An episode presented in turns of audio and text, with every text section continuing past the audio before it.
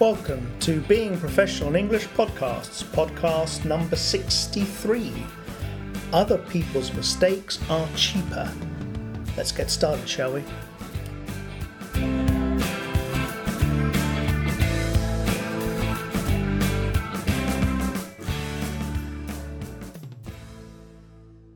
Welcome to podcast number 63. I'm really looking forward to doing this one uh, the title Other People's Mistakes Are Cheaper or More Economical or Less Costly. I think is uh, quite a good title for for this particular podcast, and it is leading into a podcast or a subject or a topic that I've looked at quite a lot in the past, which has been increasing your value. In fact, the first part of this podcast today, I will be looking at uh, the terms that we spoke about in podcast 18 called literally increasing your value. If you haven't had a chance to listen to that, I would go onto my website and search for increasing your value and listen to that podcast number 18. The next part of the podcast will talk about if there are any limits to being this type of person who reads and increases their value, which can be called an autodidact. The last part will be the doing part. We've spoken about the knowing, the knowledge, and then we're going to be speaking about the doing, the intelligent implementation of this new knowledge, which is the important part. So let's get uh, let's get on with it. In podcast 18, I spoke about the need, the requirement for all of us really to improve our value, to constantly look to improve our value. And I mentioned the various ways in which we can do that. The one which I think is the most effective is that we need to read. And before I talk about what we read, I'd like to go over again why we need to improve our value. We need to improve our value because world competition is always moving up the scale. A job that we thought was relatively secure in a certain level of a company, because of world competition, the you know the the classic uh, BRIC countries, Brazil, Russia, India, and China, coming into the workforce. Initially, the, these have taken uh, well, some years ago, sorry, they took over the the manual labour uh, types of uh, employment, but increasingly they're going into into far more uh, knowledge based work areas. You just need to look at India and the explosion in the tech industry, the innovation that goes on there to know that these countries are moving moving higher and higher up. So if you live in the supposedly developed world, you need always to be increasing your value. Now, as I said, there are various methods you can do that. I think the most effective is reading. You you could listen to podcasts such as this one, of course, and podcasts are fantastic because you can, and as you know, you can download them onto your iPhone. You can listen to them as you're driving to work or on the train to work, and it's a very very convenient way.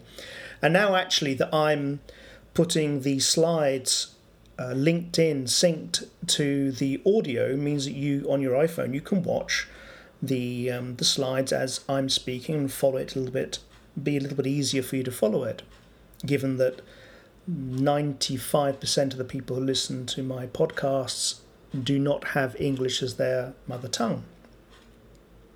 So podcasts are a very very convenient way to do it.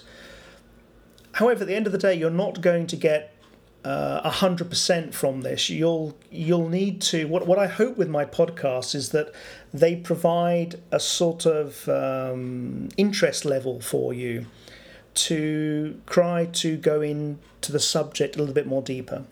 That's why I'm often recommending books to people and. Uh, when people call me after listening to my podcast and we start some sort of collaboration together, we go into more depth as to each subject because in 30 minutes I don't have the time to do it, obviously. So I hope these podcasts give you an incentive to, to study a little bit deeper. And that's what it is studying. When you read a book, um, you get the chance to go over the page, go over the words. If you're using, um, I was about to say an old fashioned book there, but you know, with paper, as it were, you can underline the, the sentences which are important to you. If you're using, as I do, often Kindle, and I use it on my iPad, you can actually highlight certain passages and keep them for later. Reading of books is much better, I think, than articles and newspapers because articles and newspapers do exactly the same as these podcasts. They give you a little taste of what you can learn, but they don't go into enough depth. There's not enough space for them to do it. Whereas a book, you tend to get the, the positives, the minuses, positive, negatives, and you can you know obviously the author has a conclusion but you have the chance to actually make up your own mind and it's sort of process of going through the argument in such depth that really is of value. In podcast 18, I tried to address some of the issues about finding the time to read, because obviously reading does take time. And I, I did say that you always need to carry a book with you, always carry a book, no matter where you are, because you never know when you're going to have 10, 15 minutes to spare to actually do that, to, to actually get the book out and start reading it particularly if you travel a lot. If you travel on trains or on the um, in airplanes, that is a fantastic opportunity to take a lot of reading material. As I mentioned in podcast 18, it amazes me when I get on to planes, and particularly if I'm traveling business class, because that means that the vast majority of the people in that class with me in the plane are traveling on business, which means their company is paid for them and yet they're not using that time to actually read documentation to learn to improve their value. They're you know sleeping or listening to music. They might be listening to my podcast of course which would be okay but, but i think most of them are listening to music. Also in podcast 18 i go on to the guidance of how to read you know to underline uh, that gives you a chance to really take in the information into your brain. And so let me repeat if you haven't had a chance to listen to increasing your value please do. It's 25 minutes long, I think it is, and it really does give you a good idea as to what and how to read. So, people who read a lot, um, such as me, I read probably on average a book a week, so 52 books a year. Um, yes, I'm, I think I'm one of Amazon's or Kindle's uh, best customers, or maybe I don't know, but seems like it. And partially, I read for pleasure. The books that I read are not 100% about uh, business or work or professional development, as it were. Some of the books I read are pure 100% pleasure. Uh, you know, romances and um, well, not really romances, but you know, the last book I read, which wasn't a business book, was Macbeth by Shakespeare, which I hadn't read since I was at school a long time ago. So, reading other things apart from professional development books are is still very very good. I mean, particularly if you can read something which improves your cultural side. Poetry, for instance, I've probably lost about seventy five percent of my podcast listeners having said that but it's it does it does really help you. But the main thing, the main reason I read is to gather knowledge, to gather information and knowledge. There and this type of people who are a self-learning type of people are called autodidact. People who actually uh, get books or search out the opportunity to to understand things. And I truly believe that there is absolutely no limit to the amount of learning that you can gain from this activity. The wonderful thing about books is that many people write them, the authors I'm talking about, write them and talk about their mistakes. They also talk about their successes as well, but they often talk about the road to their success and the mistakes they've made along that road. And as I said in the title to this podcast, other people's mistakes are cheaper. Yes, I want to learn from my own mistakes. And I try to do that. However, if I can avoid the same mistakes that other people have made in the past in similar positions to me, well, that's an awful lot cheaper for me. In a world in which it's very difficult to find mentors who can guide you through a particular process that you have to achieve in your career, your job, the possibility of gaining information and insight from books is golden. It's a golden opportunity. It's an amazing opportunity. And I don't think there's any limit to it. And I want to give you two reasons, or not two reasons, two examples uh, from that. And then in the next page, the next uh, part of the podcast, I'll talk about the actual tricky bit, the difficult bit about this. First of all, I'll give you my own example. As many of you know, I started 18 months ago working for a winery, a cantina, that produces wine here in Italy. And they also have a very large part of their business in the hospitality area, so restaurants and hotels. Now, when I joined this company, and I joined as the chief operating officer, what did I know about wine and hotels and restaurants? The only thing I knew is when I would enjoy a bottle of wine, a glass of wine at a bar or a restaurant, when I'd eat at a restaurant, and where I'd stay at a hotel. So simply as a as a client of these places, the idea of actually running such a group, I had absolutely zero experience. So what did I do? I gathered together a whole list of books about people who have successfully successfully created large groups of restaurants or hotels, and I read them. Then I also read the more um, cold type of theoretical analysis that you can sometimes get when people put out PhD uh, analysis, a master degree analysis, theory of how to manage certain things. There's a lot of mathematics in that.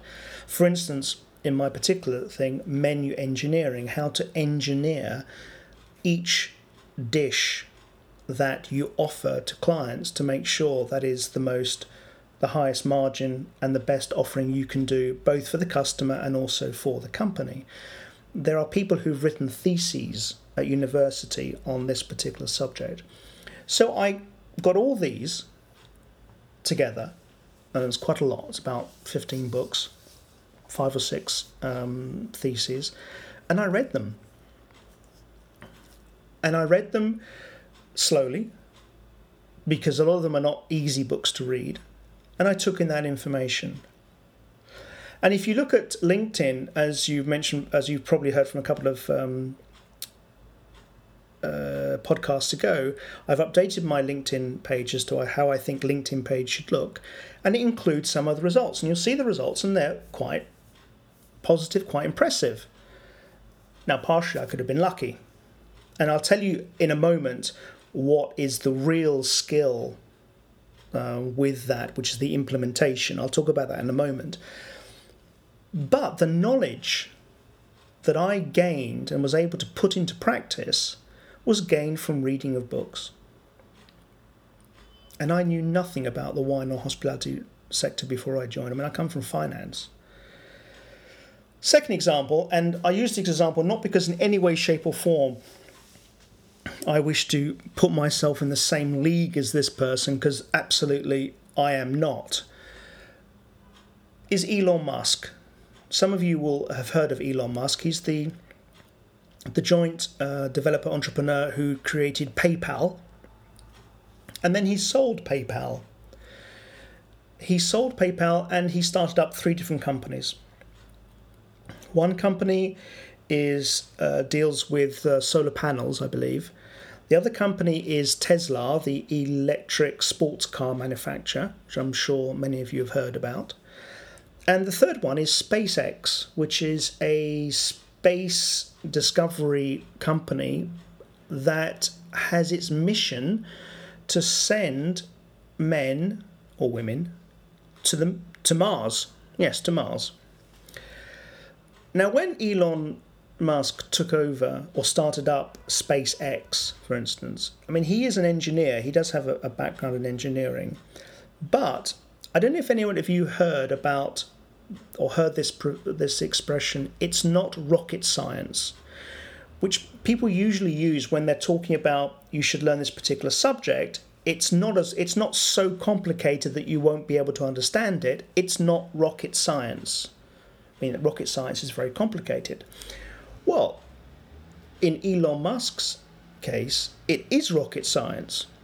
And how did he manage or how is he managing to run a company on a involved in a in a topic which he has no experience. Well, what did he do? He got to, he asked people to give him ten books on on the science of rockets, jet propulsion, and so on. And he read all those books.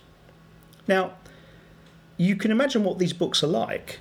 I mean, they're not like the books I read, which is on you know how to manage a restaurant and how to manage a hotel and so on and so forth. They're on rockets. I mean, extremely complicated stuff and he read that, and if you, and he, he digested it, and with that knowledge, he's been able to create that successful business. So those are just two examples of you. One at the low end of the scale, myself, another one at the high end of the scale with Elon Musk. I mean, these examples, concrete, real examples of people who use books to gain knowledge but as I said before, the gaining of the knowledge is not, uh, unfortunately, is not the only part of this. Because anyone can read a book, anyone can study a book. But not everyone can implement what they have learnt in a prudent manner. And that really is the skill. That's the key to making this a success. And this is where we're going one step on from increasing your value. Before we've just spoken about the gaining the knowledge and how we do that, and now we're talking about the more difficult part in another podcast, podcast 19, I talked about uh, a particular book which was written on the knowing doing gap. It's the difference between people who know what to do and people who know, sorry, people who know what to do in theory and people who know what to do and do it in practice. It's the implementation of that knowledge into practical daily activities that breed success. And this book talks about the gap between the two. The fact that uh, in America, there's something like, if I remember correctly, $19 billion every year spent on training, on management training, which is a huge percentage of even the GDP in America. And really, it's on the same type of training. So what the hell is happening? What hell happening is you keep doing this training, but the key is actually implement implementing that training into the working life. And that knowing, knowing doing gap is what causes a lot of training processes, training initiatives to really fail because there's no guidance on how to implement it.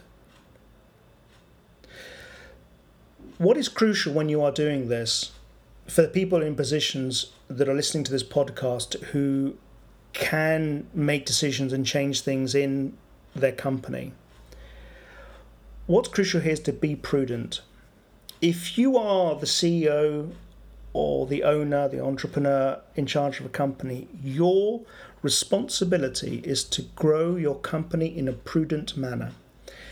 It's response you're responsible to, to shareholders if you're running a public company, but more than anything you are you are responsible for the people who work for you and their families. And this is a responsibility you ha- you must take seriously. Being prudent is crucial. You can't just, in this case, read a book and think, "Oh wow, okay, I'm going to do that," and you set up set up a, a space, you know, going to Mars company. there's a few things you've got to do. Now, let's assume the knowledge you are gaining through books is on a subject that you are not familiar with. So, I think a okay hypothesis to use, as I did with wine and hospitality, and as Elon Musk has done with space rocket science. The first thing you need to do is you need to hire experts. You need to make sure that the people below you are expert in their field. If you read any mm, document, book, blog, uh, listen to any interview of any highly successful entrepreneur, they will say that the best thing they ever did they ever learned was how to delegate and how to hire the best people. They hire, they deliberately look to hire people who are better than they are on that particular subject.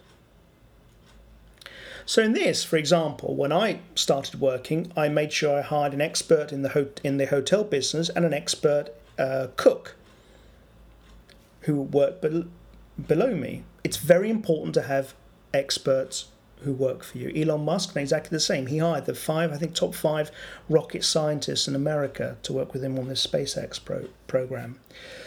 It's crucial to do that because with their expertise, you can guide them in your in your in your direction. Because if you are the head of a company, your role isn't necessarily to know every single part of the product or the service in great detail your role is to bring the group together, make sure the company is going in the right direction, the strategy, and becoming a help to all these experts who are beneath you so they can achieve their or achieve their objectives that you give them so the company moves forward. That's your role. You don't have to know everything, but you do need to have some credibility with these people. And therefore, you do need to have some knowledge of the actual subject. Once you've got these experts in place, you need to then use these people, and I, I, I use the verb to use in, in, a, in a light manner, use these people in, in a correct manner. So, this is the process, right? You read the books, you gather as much knowledge as possible, you think about what you have read you add in any of the past mistakes that you have made in certain areas. So you add that into the pot, as it were. Then the crucial thing is you consider the differences between what is written in the books you have read and your own current position. And because whatever you read is never going to be exactly the same situation as you are in there's a difference in time. You know, the book could have been written two years ago. Maybe your industry or the world outlook has changed. The book may have been written in an Anglo-Saxon culture, for instance, whereas I, in my my uh, example, am working in an Italian culture. There could be differences in finances. The person who wrote the book might have had a lot of finances and you don't have much, or vice versa. So you need to look, consider the differences between what you have gathered this knowledge in and your current position. And then you have to listen very carefully to these expert employees that you have um, taken on board. You listen to them with the knowledge you have now and with your skill as a leader. You can think logically about the advice that your experts are giving you and, and then go down one particular road. And the wonderful thing about that is that you can, when you decide what the direction is, you have the capability to explain the reasons behind that decision to these experts in a language that they'll understand because you have gained this knowledge. That's how you gain credibility with these people. And that's how you use them in a correct manner. Now, the strategy might be wrong, but the strategy is going to be wrong or could be wrong whether or not you read these books, obviously. No one ever knows whether your strategy for a company is going to be correct or not correct. What you do know is once you've decided a strategy, you have to make sure that everything that the company does and everything that everyone does in the company is heading down that one direction. Not blindly, obviously, but you have concentrated the resources of your company and your people down that down that road. So the strategy is never is never you know guaranteed to, to be a success, but at least you are using other people's mistakes, putting them, putting them into your current position, your current situation. So you're implementing these particular processes, new processes you've learned, or new uh, ideas in a low risk manner. Lastly, when you implement these particular new ideas, you do it in a way which does not risk everything. As I said before, you have to be prudent. If your number one role as running a company is you have to be prudent. If you're setting up, if you're running a startup, it's a bit difficult to be prudent because you're risking everything on, on one thing. But a startup is different, right? Because you know you're usually a very small group of people. Everyone knows the risk. You're all working 200 hours a week and no one cares. It's, it's a different. I'm talking about not startups. I'm talking about you know growth and mature companies here, which is the vast majority. So that's it. Really, it's in a 25 30 minute podcast. Increasing your value by gaining information or knowledge from books is crucial. There are no limits to the actual topic that you can actually learn from learn about, sorry. It doesn't matter if you're not an expert in one field, you can learn about it. As long as you are intelligent enough to implement it, this new knowledge, in a prudent manner. And that's the real skill. That last skill is not something which is easily taught. That comes from an understanding of risk management, it comes from understanding, it comes from your character, it comes from being humble and being a leader. That part is a bit difficult to actually to actually teach, but that's what you need need to aim at. I hope you've enjoyed this podcast. I hope you found it useful in some manner. I look forward to speaking to you again next week. Bye bye.